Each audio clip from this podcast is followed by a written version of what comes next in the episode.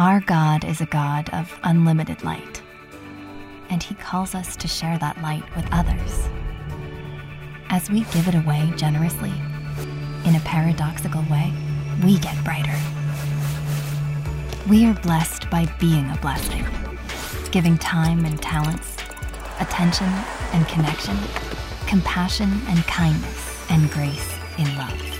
It takes a shift in focus off of ourselves and onto others. It can't be faked or fabricated. It has to be desired. It fills us up, and we can't help but spill Jesus onto those around us. So, what would happen if we intentionally pursued a life of living generously? And what would it take to be known for our genuine and extravagant generosity? God has called us to live a life more abundant. And that truly comes when we become generous. Good morning. It's good to have you here, and those of you online uh, joining us in Boca Raton at the Trinity Church of God down south in Haiti, or yes, in Haiti, that was last service, and, uh, and uh, in Boca Raton, and where am I? Belize, and, and anywhere you're from, I don't know. It's good to have you here. Hey, um, we're in this series called Generous, and the whole premise of this series is based on those words from Jesus when he said, It is more blessed to give than to receive. That the pathway to a life of, of a, a better life is one of being generous, of giving rather than receiving.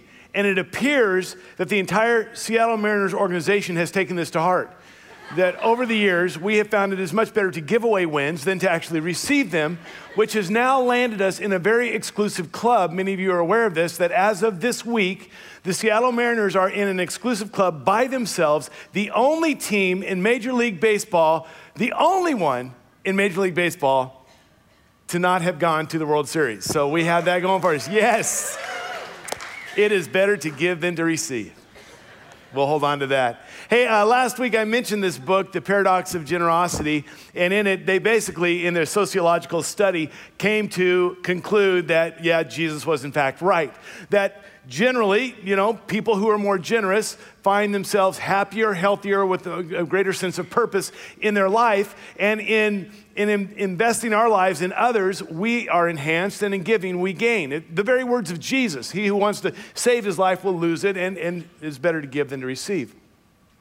In this book, in their studies, their sociological studies, they found a second paradox that they weren't expecting. And it goes this way it wasn't really even the point of their research, but that generally speaking, again, most people want to be happy, want to be healthy, want to have a sense of purpose in life. And even knowing the sage wisdom of the ages and religious leaders and the sociological findings to back it up, to know that the pathway to that, is that those who are more generous are more happy. Even knowing those things, the paradox is if this is the result you want and this is the path, that people would still choose to not be generous, thereby knowingly deprive themselves of the greater well being that is available to them. They said it's an absolute paradox that people would know that and still choose not to be generous. And I think that that is seen more clearly in what we'll talk about today, the aspect or the, the facet of generosity today, than possibly any other. Uh, before we get into that, let me tell you something that happened to me last July. Uh, my father in law is an absolute redneck. Uh, some of you know him. He looks like a redneck. He sounds like a redneck. He talks like a redneck. He thinks like a redneck. He drives a redneck pickup truck. He is a redneck. And if he were here, I would say it with even more emphasis. He's a redneck. Anytime I need a pickup, I borrow his redneck pickup truck.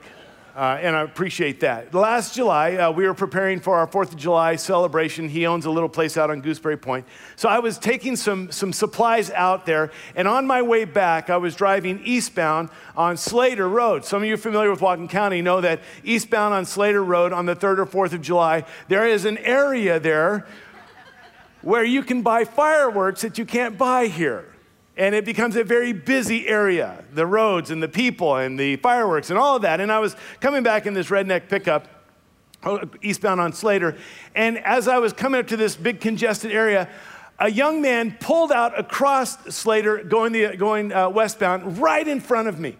And it was, it was close enough that I could see this was a young guy, late teens, early 20s, getting no doubt his fireworks for the week. He pulls right out in front of me, so much so that I have to hit the brakes really hard. I, I, mean, it wasn't like locking them, but I hit the brakes hard enough. Things are going off of my the front seat. And in reaction, because of this injustice that has just been done to me, this wrong that has just been done to me, I just want to blast him. And I know that my only recourse here is to just lay on the horn, which I did. And as he pulled out in front of me, I laid on the horn, not realizing I'm in my father in law's redneck truck, and it went, Ahooga. and I thought, that was not the message I wanted to send to this kid. But isn't it true when someone does something to us, when they wrong us, when they hurt us, our, our initial response is we want to retaliate, we want to get even, we want to get back, we want retribution, we want justice, we want to let them have it. And that's what I want us to talk about today. Because the area of generosity I want to talk about today has to do with forgiveness. And I don't know if you've ever really thought of in terms of generosity and forgiveness going together but I think you'll see that they very much do. In that book, the, the Paradox of Generosity, they define generous this way the virtue of giving good things to others freely and abundantly.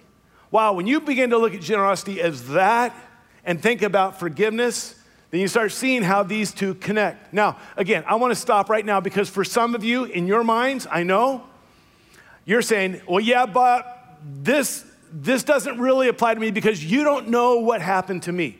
You don't know my situation. You can talk about forgiveness and it's great conceptually, but in my situation, my circumstances, the pain that was brought on me, the way it affected my kids, what it did to my grandchildren, what it did to our family, what it did to me financially, what it did to my reputation, I cannot, I will not forgive. And can I just say, you're right, I don't know your circumstance, and probably if we had you up here to tell your story, we would all say, you're right, you ought to hold a grudge for the rest of your life.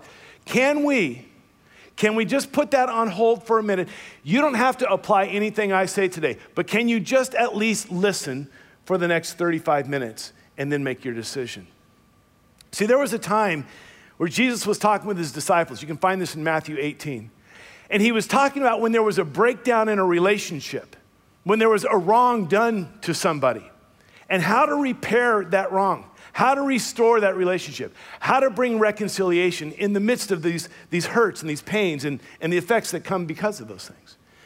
In response to that, one of his disciples speaks up, no doubt on who this might be.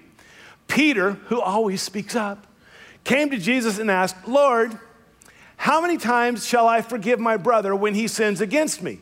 Up to seven times? Now, some of you are aware, Peter has a little brother, Andrew.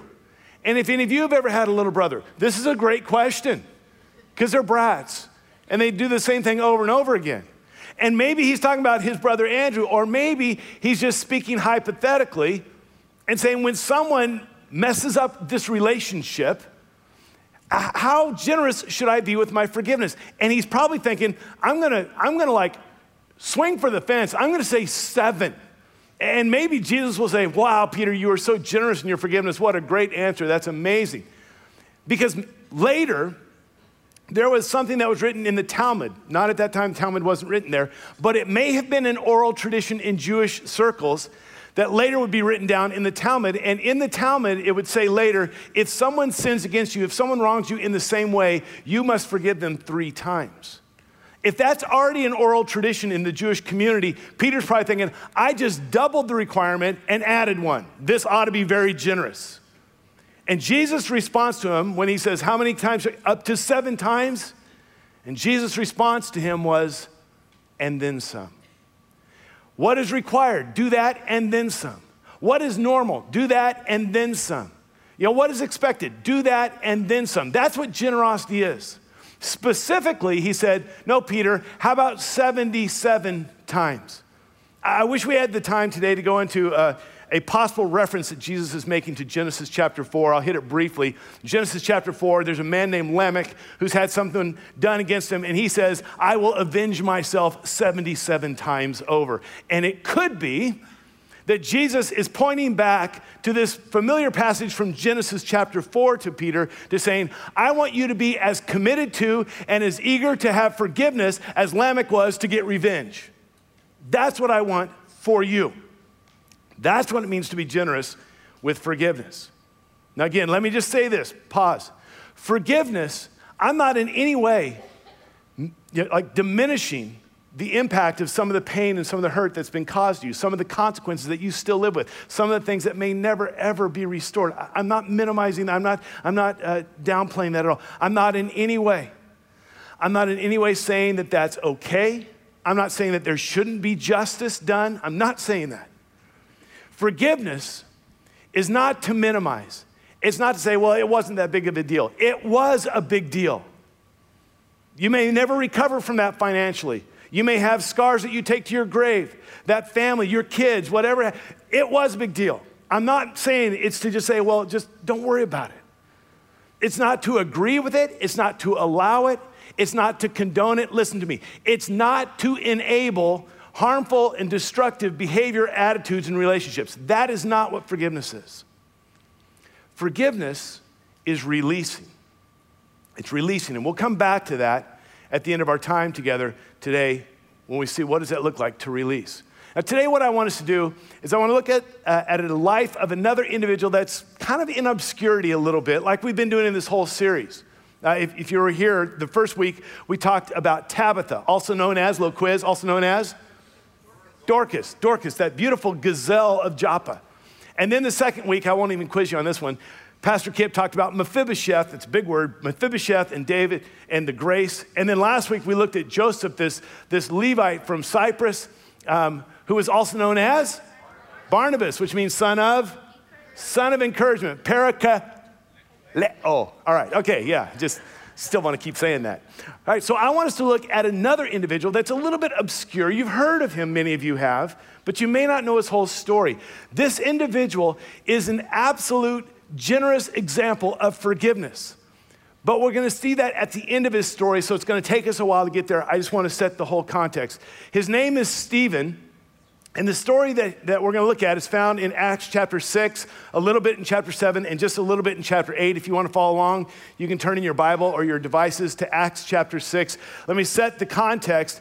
The early church has just started. Jesus has gone back to be with the Father. The Holy Spirit has come on Pentecost. The church is exploding in numbers. This new gathering, this community of people who found grace in Christ and are, are, are having this uh, life breathed into them with power and, and, and this care and this love and this grace and 3,000 on one day just, I mean, it just grows by 3,000 people. And then every day there's more people joining this. So, with that, there's a lot of difficulties in, in managing and administering and figuring out what does this whole gathering thing look like.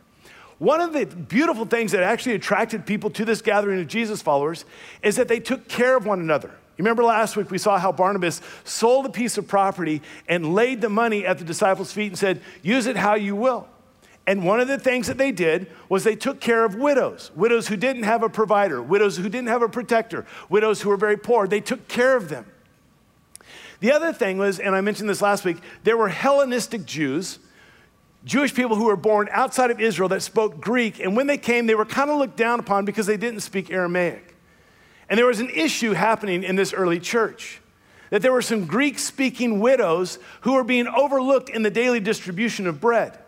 That maybe it was a kind of a, a, a, language barrier thing they, they couldn't communicate well or maybe it was the ones who were in charge say you know i'm going to help out my grandmother and my mom and these ladies that i know and, and that those second class citizens we'll, you know, we'll see if we get anything to them. It was a problem and this problem came to the attention of the disciples and the disciples realized this issue needs to be dealt with but it would not be good stewardship of our gifts and our calling for us to wait on tables. They're not saying we're above this, they're just saying God has called us to this.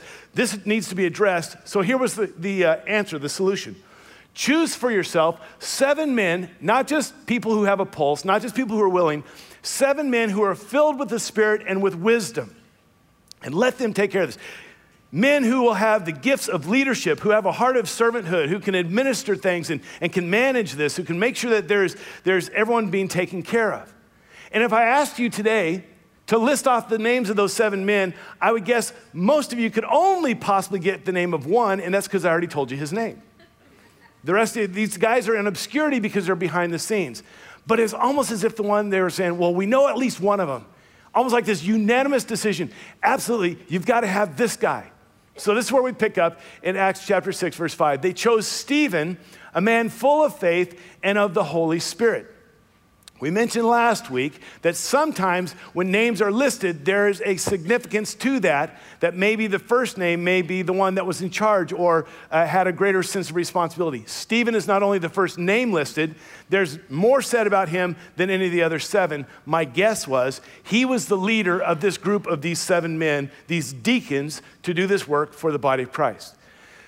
Some commentators believe that he was in his late 20s. How they came up with this, I'm not entirely sure, but, but it's generally uh, thought that he was 28, 29 years old, and that he was a Hellenistic Jew, that he spoke Greek, which would make sense if he's supposed to help these Greek widows get their daily allotment as well.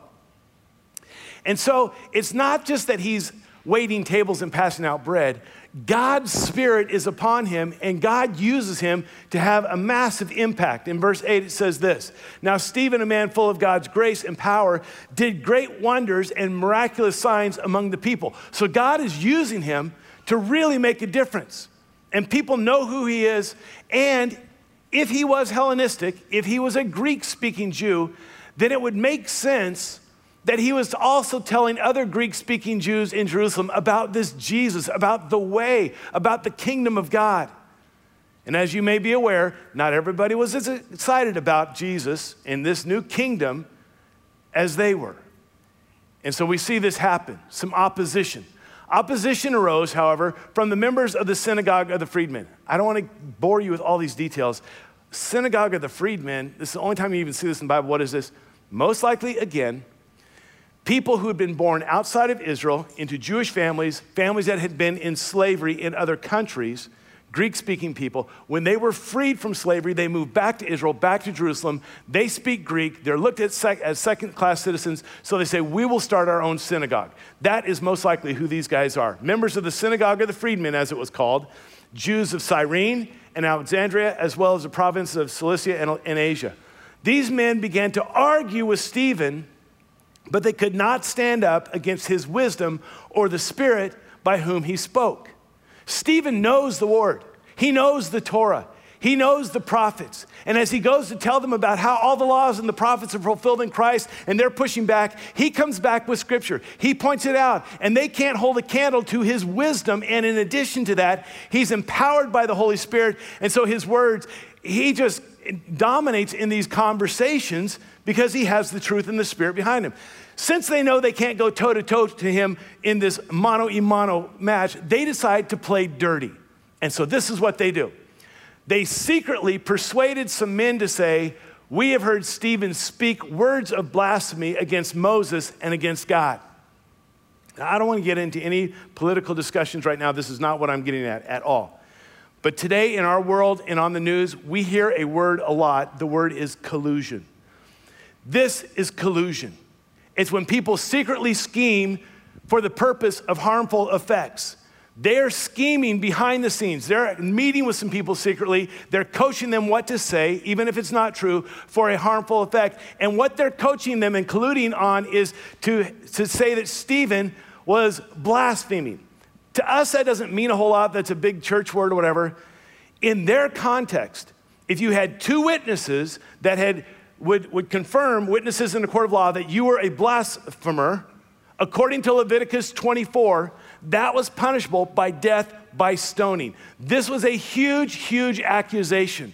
They're saying they're, they're lying about Stephen in a way that could actually cost him his life. But they weren't satisfied to just go with these guys. So they stirred up the people, get everybody involved, and the elders, the authorities, and the teachers of the law, those who know all these things, they seized Stephen and brought him before the Sanhedrin. Wow. Okay, so now you got a few guys over here, and they get everybody upset over here, and then they take them to the authorities, and then they take them to the Sanhedrin. The Sanhedrin was like this tribunal, it was the Supreme Court of all things Jewishness. I mean, 71 men who were given this, this role and the authority to make ruling on issues in, in Judaism. They bring them, eh, him to Stephen. And then look what they say about him. They produced false witnesses who testified this fellow never stopped speaking against this holy place and against the law. This holy place was the temple. For them, it was where God dwelt. It's where the Ark of the Covenant was. And the law. The law was the foundation. These were the words of God that had been given only to Israel, not to others. It, it, was this picture that, that he was their God and they were his people. And these are like these two most important pillars of Judaism the temple, the dwelling place of God, and the law, his words. And they're saying that Stephen, Stephen is pe- speaking against these things. Continues on. For we have heard him say that this Jesus of Nazareth will destroy this place and change the customs Moses handed down to us. Now, it is possible that Stephen, in talking about Jesus, would have quoted Jesus when he said, Destroy this temple, and in three days I will rebuild it. But he was talking about his body, the death, and resurrection. It is possible that he was quoting Jesus when Jesus said, Oh, I did not come to, to, uh, to abolish the law, but to fulfill the law. And love, all the law and the prophets hang on these two. And they took that and they twisted it. You begin to see what's happened to Stephen. And I begin to think, what if the similar thing happened to me? What if someone came to hear me preach and didn't like the sermon? I know, I know it happens every week. But so much so that whoever you are decided, we want to get this guy out of here. So you find some people who've never come to Cornwall and you coach them on what to say, and you have them start talking about me, saying things that I never said, and taking things out of context and twisting them around to mean things that you know I didn't mean.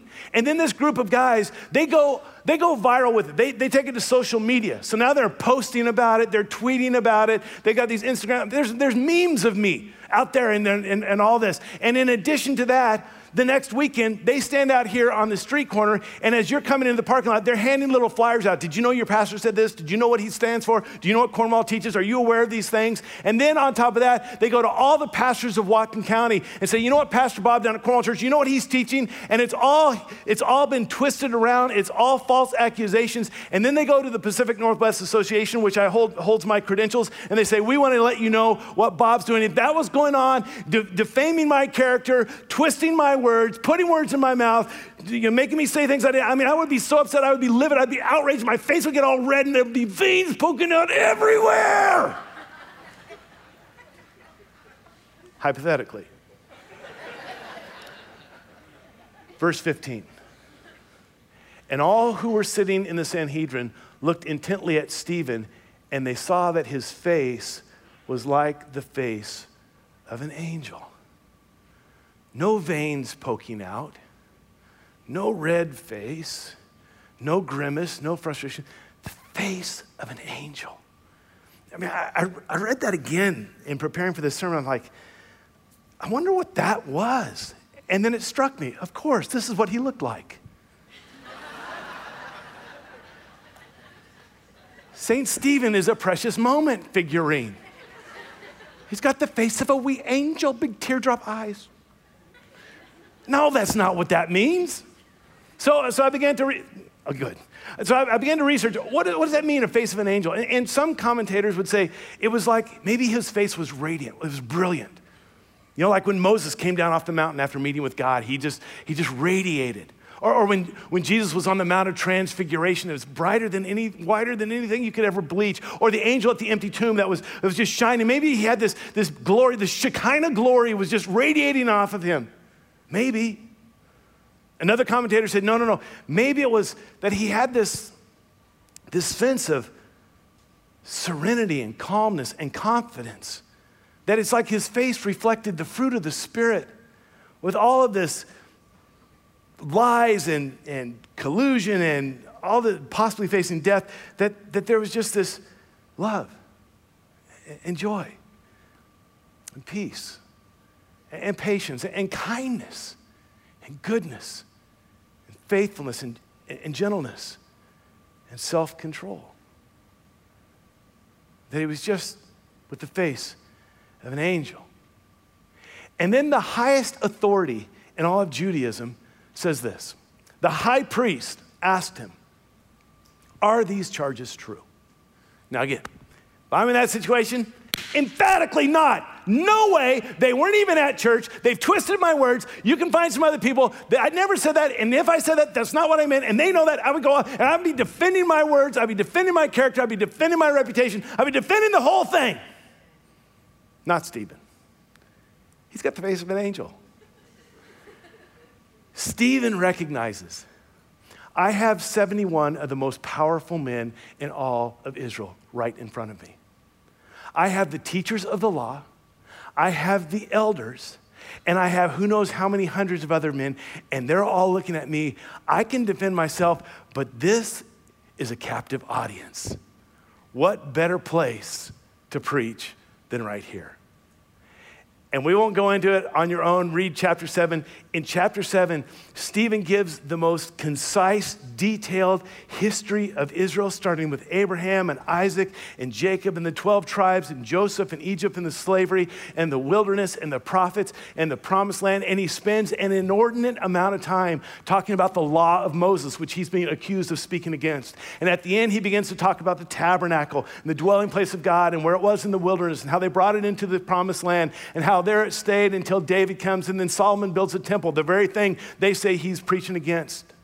And he ends on this thing of this, this blessed temple, and he says, however, however, the Most High does not live in houses made by men. As the prophet says, and he knows with this crowd that he's talking to, he quotes the prophet, they're not going to push back, especially the prophet Isaiah. And he quotes Isaiah 66. Heaven is my throne, and the earth is my footstool. what kind of house will you build for me, says the Lord? Or where will my resting place be? Has not my hand made all these things? Like, guys, have you forgotten how great Yahweh is? You think, really, that He's contained in a little gold box up on the hill? You really think God is limited to that thing we call the temple? You think that's what God is all about? Let me remind you what he said through the prophet Isaiah. He is far greater than that temple. And then something happens where Stephen takes on the role of a prophet. And I think his words, while strong, are not a fine. You want to say that about me? Let me say a couple things to you. I think his words are inspired and empowered by the Holy Spirit, words they desperately need to hear. And he comes at them and he says, You stiff necked people with uncircumcised hearts and ears. That just sounds weird to us. I mean, think about it. Hey, cutting off part of my ear. I mean, he said, No, no, no. He says, The circumcision was the sign of the covenant. He says, You cut your foreskins off, but your hearts are hardened and your ears are stopped up. You can't hear anything, you can't feel anything. You are just like your fathers. You always resist the Holy Spirit. Was there a prophet your fathers did not persecute? They even killed those who predicted the coming of the righteous one. I mean, he's just laid out their history. And he says, and you're no different. And then he says one final thing. He says, and now you have betrayed and murdered him. Now, as you can imagine, this didn't go real well. They were furious, livid. They were gnashing their teeth. They were outraged. And in that moment, Stephen has a vision. Stephen looks up and he it's like it's like the veil of this reality is torn and he gets a glimpse into eternity. I don't know. I, have heard of people that are on their deathbed and, and like they'll look up in the corner and they'll say, "Oh, it's so beautiful." I mean, you've heard about these things, right? Where it's like God gives them a glimpse of the of the of the next life that they're going to. It's like Stephen has one of these moments where he looks up and he sees, he sees the glory of God. And he sees Jesus, the Son of Man, standing at the right hand of God. And he tells him, Look, I see Jesus. And, they can't handle it anymore, what he's saying. And this is their response to him. At this, they covered their ears and yelling at the top of their voices, they all rushed at him, dragged him out of the city because you couldn't do this inside the city, dragged him out of the city and began to stone him.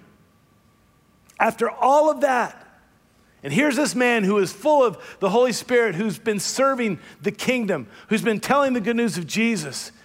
And now they drag him out of the city to stone him, to execute him. I grew up in church like many of you. I heard about Stephen getting stoned, the stoning of Stephen, and I never really thought about it until, I don't know, 10 or 15 years ago. I thought about the reality of what would it be like to be on the ground surrounded by men with big rocks What would it be like? The bruises and the lacerations, the crushed fingers, the broken ribs, the shattered jaw, the teeth falling out, the nose bleeding. What would it be like to have all this blunt force trauma from these rocks pounding over you again and again and again, praying, praying to slip into unconsciousness and not relenting until the last breath is drawn? See, when you look at this story of Stephen, you look at his life, and you put together Stephen's list, you put together this list of every reason why he should not forgive. Every reason why he should want to get back, every reason why he should want to have an outburst and, and to get even, every reason that he should not have to forgive. I mean, look at this list opposition, collusion, conspiracy, fabrication, vilification, deception and lies, defamation and slander, character assassination, arrest, and then he's sentenced to an execution.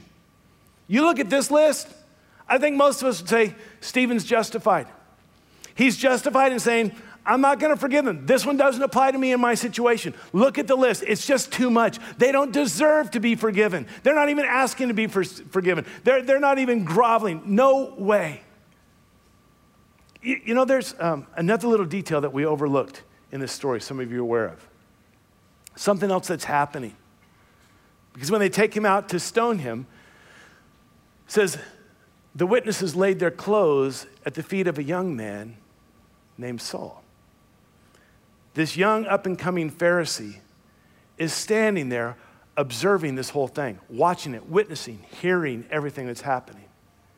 And people are laying their coats at Saul's feet. And Saul was there, giving approval to his death. And on that day, a great persecution broke out against the church at Jerusalem. I mentioned this last week. Um, the diaspora, this persecution that sent everybody fleeing because that started on that day. A powder keg was lit. And Paul decides he's going to be on the front end of this whole thing. And it says Saul began to destroy the church, going from house to house he dragged off men and women and put them in prison. That's a secondary story that's happening.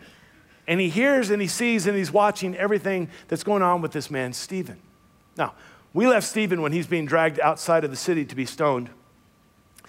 And we don't know when Stephen became a part of the following group, the, the group who follows Jesus. We don't know if maybe, like we don't know with Barnabas, maybe he was one of the original that when Jesus was walking, he was there. Maybe he heard the Sermon on the Mount. Maybe he was one of the, the followers from the very beginning.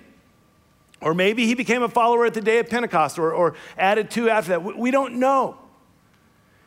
Maybe, maybe he had just heard about Jesus on the cross. Or maybe he was there. Maybe he was not one of the 12 disciples, but he was a disciple that was observing it. Or maybe he was a part of the crowd that screamed, Crucify him, crucify him, and he was there at the foot of the cross mocking Jesus. Either way, I think he's very aware of Jesus and his crucifixion. Because as they're stoning him, Stephen prayed, Lord Jesus, receive my spirit. Could it be that he remembers being at the foot of the cross and hearing this man, Jesus, cry out, God, into your hands I commit my spirit, as he's quoting Psalm 31, verse 5. And could that have made such an impression in his mind that when he is wrongfully being executed, he follows the example of his Lord Jesus Christ, who entrusted himself into the hands of his Father. And now he says, I entrust myself into the hands of my Savior. And then he fell on his knees and cried out, Lord, do not hold this sin against them. When he had said this, he fell asleep. Could it be that he remembers his Lord and Savior hanging on the cross, saying, Father, forgive them, because they don't know what they're doing? And he follows suit with his unbelievable, generous forgiveness. Forgiveness they didn't deserve, forgiveness they didn't even ask for. He generously forgives them. It's an amazing story. It's a story that goes counter to everything humanly that makes sense, counter to our culture and the norms of society. And maybe it was because he was a man filled with the power of the Holy Spirit and the Spirit's transformation and power in his life. It's, it's a fabulous story, but don't miss the secondary story, the collateral impact that happens from this. As he's being stoned, as he's breathing out these words of, of I commit my spirit into your hands, Jesus, don't, for, don't hold this against them, forgive them. Saul is taking all of this in, and he becomes the persecutor of the church. Fast forward 15 years later, Saul has now become an evangelist, making an impact for the kingdom. And it's like deja vu all over again. There's almost like this exact parallel story. Same city, same temple, same people, same issues, only this time it's with Paul. You can read this on your own, Acts chapter 21. Paul is at the temple. Some people stir up the crowd, just like they did. They drag him out of the city, just like they did. They accuse him of speaking against the temple and the law, just like they did. They're preparing to kill him, and Saul says, Wait, wait, wait, let me address the crowd, just like Stephen did. And, and Paul takes this opportunity to tell his story of how Jesus transformed his life, of how he was just like them and he was a Pharisee, and yet Christ changed his life. And at the end of his story, you see that there's a moment in his story that he never, ever forgot. Made such an impression on him when he says this And when the blood of your martyr Stephen was shed, I stood there, giving my approval and guarding the clothes of those who were killing him. I'll never forget that day. I'll never forget his words. I'll never forget his forgiveness and his trust in Jesus. So you fast forward again another five years following that, and Paul writes these letters, the one that we studied this summer to the church in Ephesus.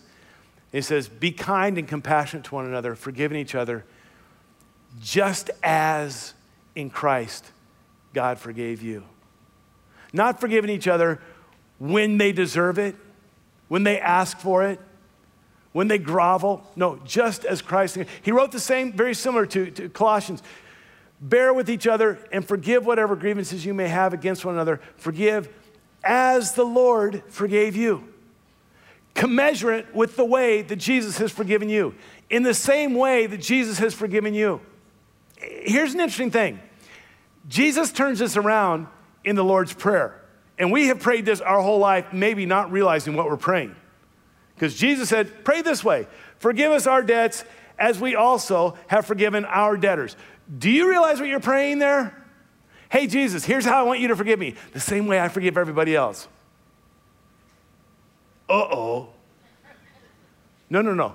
He says, that probably wouldn't work out very well for you. How about this? How about in the generous way that I have forgiven you, that you would forgive others that way? See, the weightiest conjunction there is that two little letter word, as in the same way as. And we who have been forgiven much, forgiven when we don't deserve it, he says, now you forgive that way. I don't know if it's possible for me to preach on forgiveness without saying two of my favorite quotes outside the Bible about forgiveness. Uh, I think probably every time I preach on forgiveness, you've seen these quotes because they're that good. Uh, one is by Frederick Buechner, and he says this Of all the deadly sins, resentment appears to be the most fun. To lick your wounds and savor the pain you will give back is in many ways a feast fit for a king. But then it turns out that what you're eating at the banquet of bitterness is your own heart. And the skeleton, the carcass of the feast, is you. You start out holding a grudge, but in the end, the grudge holds you. Lewis Smedes, in his profound uh, book on forgiveness, said this The first and often the only person to be healed by forgiveness is the person who does the forgiveness. When we genuinely forgive, we set a prisoner free and then discover that the prisoner we set free was us.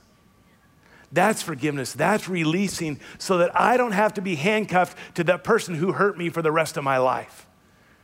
When I forgive, I'm not condoning, I'm not enabling, I'm not saying it was okay. I'm saying I am not going to allow that to ruin the rest of my life. Now, listen, I, I could preach on and on and on about forgiveness. I could go on and on in this sermon. But two and a half weeks ago, there was a two minute sermon that was preached that is about as profound as anything I've heard in a long time on what we've just studied. It was when Brandt Jean had the opportunity to talk as a victim of the victim impact to the woman who had just been sentenced for killing his brother. Watch these two minutes. I can speak for myself. I I forgive you. And I know if you go to God and ask Him, He will forgive you.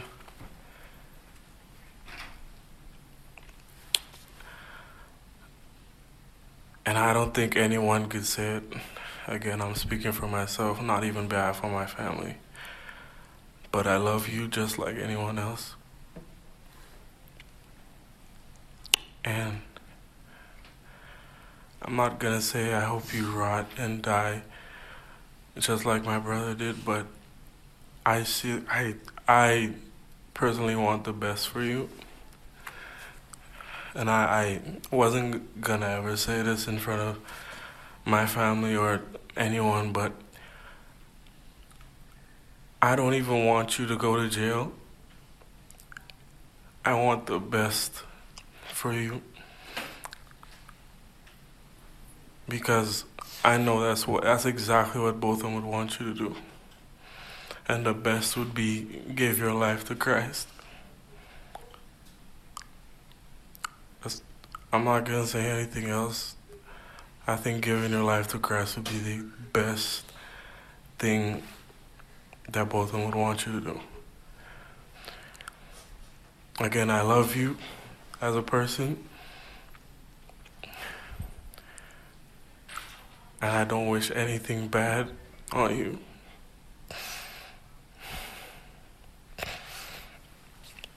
I don't know if this is possible, but can, can I give her a hug, please? Please? Yes.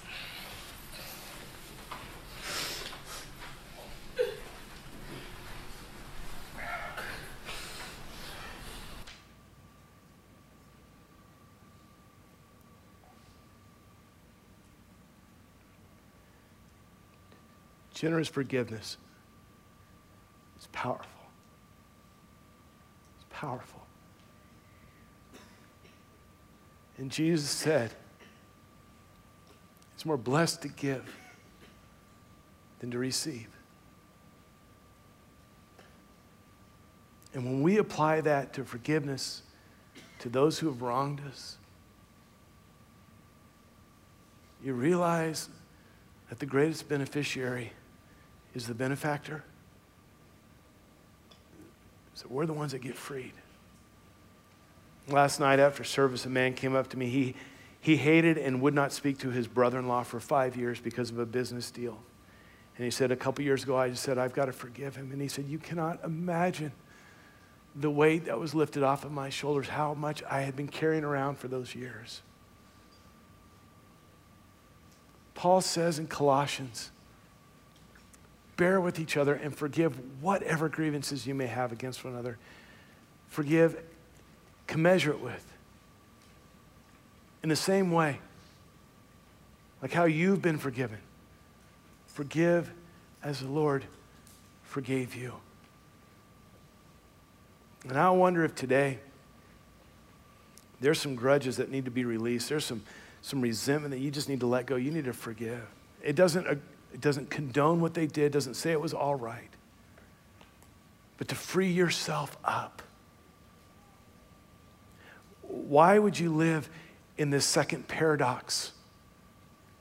Knowing from the words of our Lord and Savior, the example of Jesus, the example of Brandt, that in forgiving, we find life, and yet choosing not to forgive, knowingly depriving ourselves from a greater well being that's available to us. Don't be the second paradox. And what if? What if, in the power of the Holy Spirit, we began to live in a supernatural way like this? To forgive generously. Jesus, we acknowledge this is like the hardest thing. And it goes against everything inside us. And it goes against everything we're told and every example we've had modeled for us. But may we be truly generous in forgiveness. May we be more like Brandt. May we be more like Stephen. May we be more like Jesus. That we would be set free and your kingdom would come to bear on this earth. We pray it in your name. Amen.